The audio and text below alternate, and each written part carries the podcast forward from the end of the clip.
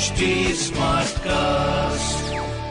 आप सुन रहे हैं एच डी स्मार्ट कास्ट और ये है लाइव हिंदुस्तान प्रोडक्शन हाय मैं हूँ आपके साथ में रघु सुन रहे हैं आप कानपुर स्मार्ट न्यूज़ और इस हफ़्ते। मैं ही आपको आपके शहर की खबरें दे रहा हूँ सबसे पहली खबर आपके लिए।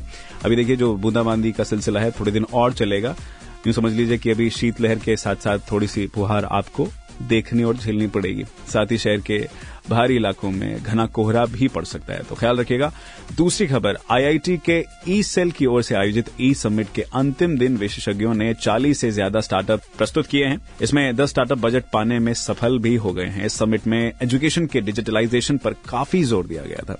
तीसरी खबर, कानपुर के इंटरनेशनल स्टेडियम ग्रीन पार्क में अब क्रिकेट के साथ साथ बैडमिंटन और टेबल टेनिस की भी सुविधा मिलेगी। बहुत बढ़िया। जिसके लिए छह बैडमिंटन और चार टेबल टेनिस कोर्ट बनाए गए हैं। उत्तर प्रदेश खेल विभाग के सहयोग से कानपुर स्मार्ट सिटी योजना के तहत इन कोर्ट्स का निर्माण किया जा रहा है।